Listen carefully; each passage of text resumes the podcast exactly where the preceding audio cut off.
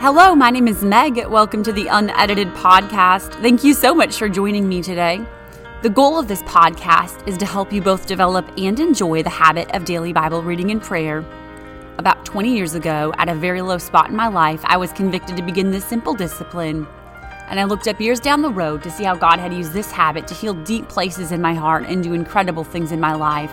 So, over the years, it's really become my greatest passion to help others get to know Jesus through His Word and through His presence. Through this podcast, I'm hoping to help you see the Word of God with fresh eyes, to learn to slow down with your Bible, and ultimately to fall in love with your Bible. So, thank you so much for joining me today. I'm so incredibly glad to have you here.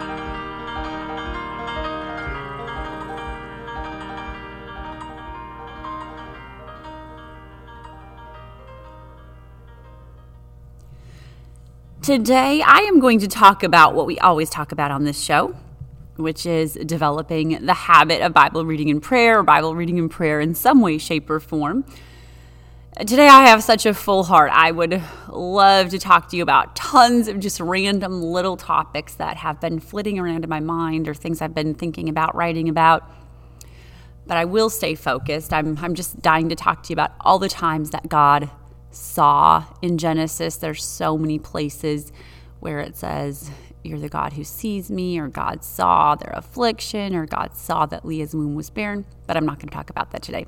I love to talk about how in Genesis 1 it says, and God said, and it was so a number of times. If God said it, it's going to be so, it's going to come to pass. I would love to talk about order and disorder, function and dysfunction, and how God is a God of order and God is a God of function, and how He had an original design. And the closer we can get back to that original design, the less dysfunction and disorder. I'd love to talk to you about joy, amongst a lot of other things. But today, I am just going to talk to you very simply about just a little talk with Jesus. There's an old song that the Oak Ridge Boys sang. It says, Now let us have a little talk with Jesus. Let us tell him all about our troubles. He will hear our faintest cry, and He'll answer by and by. When you feel a little prayer wheel churning and you know a little fire is burning, find a little talk with Jesus makes it right. Yes, just a little talk with Jesus makes it right.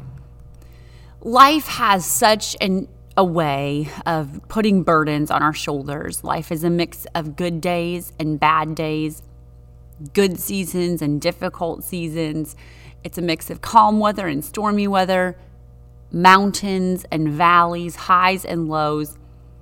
But God has so designed that it is through conversation with Him that those burdens of life are taken off of our shoulders. And this is not a once and done thing, just like it was daily manna and daily bread. This is intended to be a daily conversation and a daily talk with Him. And so much of unburdening our souls happens as we have a little talk with Jesus. And as I've mentioned in previous episodes, I encourage you to have a time and a place to carve out a relationship with Jesus. But don't only talk to Jesus in your time, in your place, if that's 5 a.m. by your couch, or if that's 7 a.m by your bed or if that's 2 p.m. while your kids are taking a nap, by your kitchen table, wherever your time and place is, don't just talk to Jesus there. Talk to him throughout your day, good moments and bad moments. Just talk to him as you go about the things of life. Don't leave him in the prayer closet. Jesus wants to walk with you through every single day. And this is all about forming a walk with God, where we literally just walk in communion and fellowship with Him all day, every day. So just have a little talk with Jesus about anything, about everything. There's nothing that's taboo for Him, no topic is off the table. He will hear your heart about any, any, any, anything that you're dealing with, anything means everything. And I have just so discovered that I do have heavy days. I have days where, for whatever reason, a particular situation might be wearing on me, it might be weighing on my heart or weighing on my mind. And maybe it's a situation I really can't do anything about it, something I can't go address in the moment. And even if I could address it, maybe I wouldn't have a way of addressing it. And sometimes I just find that it starts clutching my throat and knotting my stomach. I feel again the weights and the burdens of it. But if I can just get myself away for just a few minutes to talk to Jesus, there is something that happens in the process of that. Nothing changed, the circumstance is not any different, but my perspective is shifted. And yesterday I was thinking about this concept of conversation with Jesus and what happens during the process of that conversation and just had a little of idea a little idea of it being a little bit like a car wash. You go into one side of the car wash, your car is dirty. You come out of the other side of the car wash, your car is clean.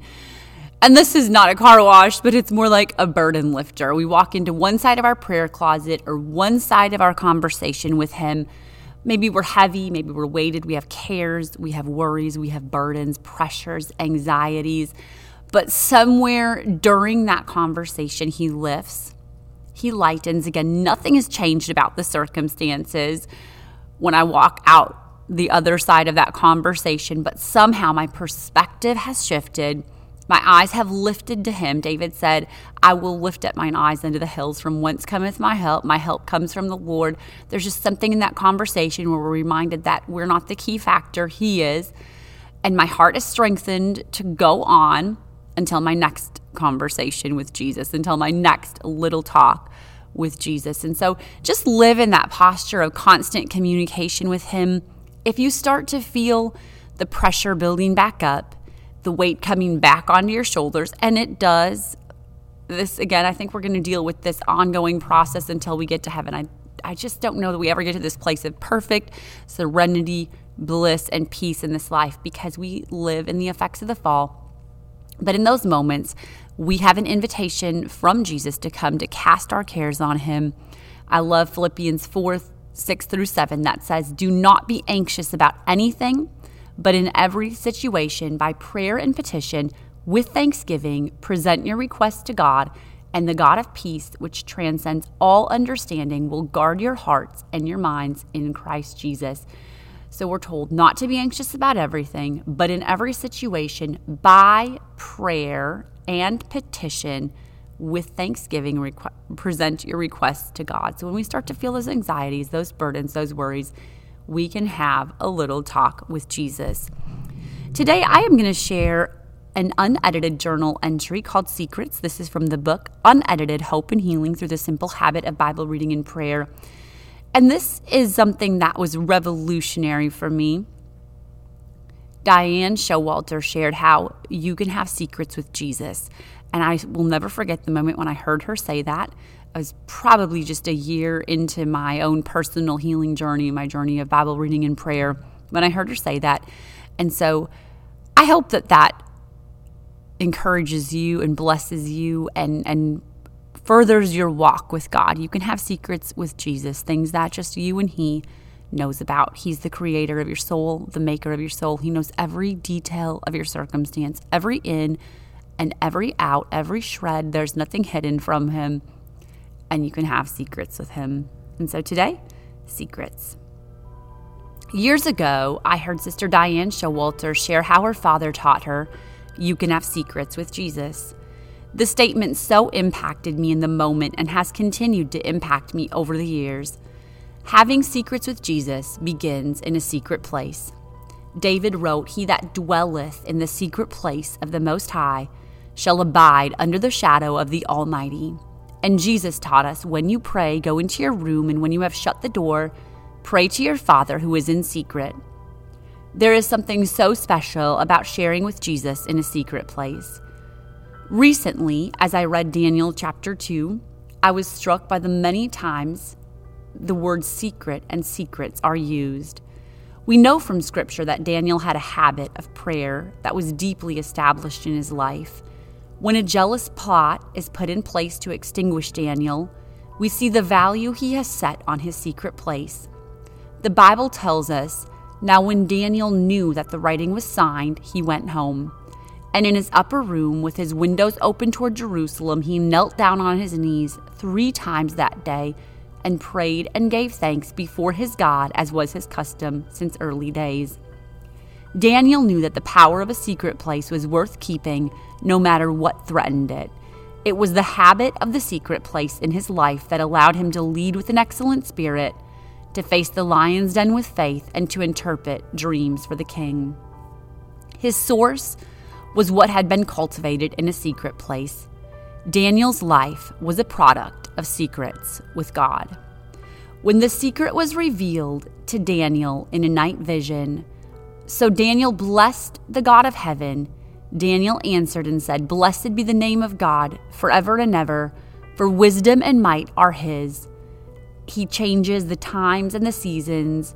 He removes kings and raises up kings. He gives wisdom to the wise and knowledge to those who have understanding. He reveals deep and secret things. He knows what is in the darkness, and the light dwells with him. Daniel 2 19 to 22. You can have secrets with Jesus. What a concept, what a precious truth.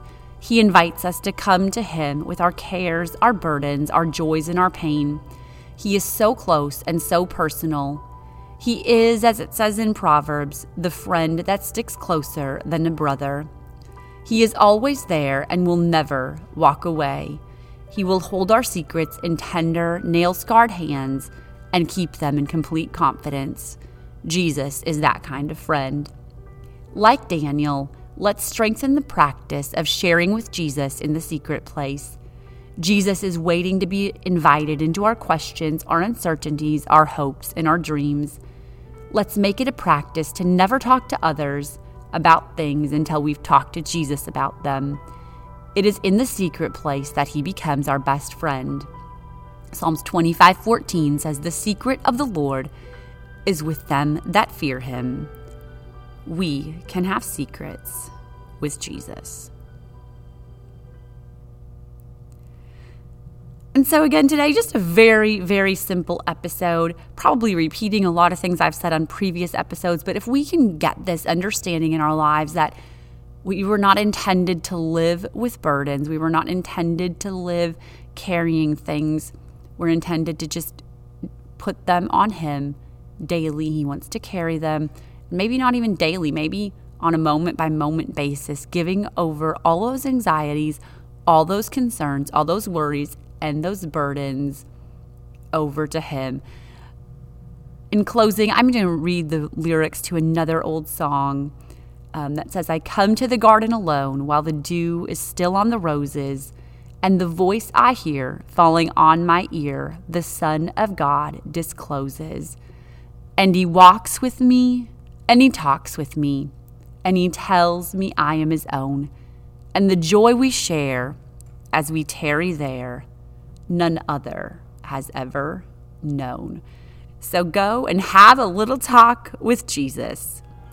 Thank you so much for joining me for this journey. I look forward to meeting up with you again next Friday. If you have questions or to download a transcript of today's entry, you can visit megunedited.com.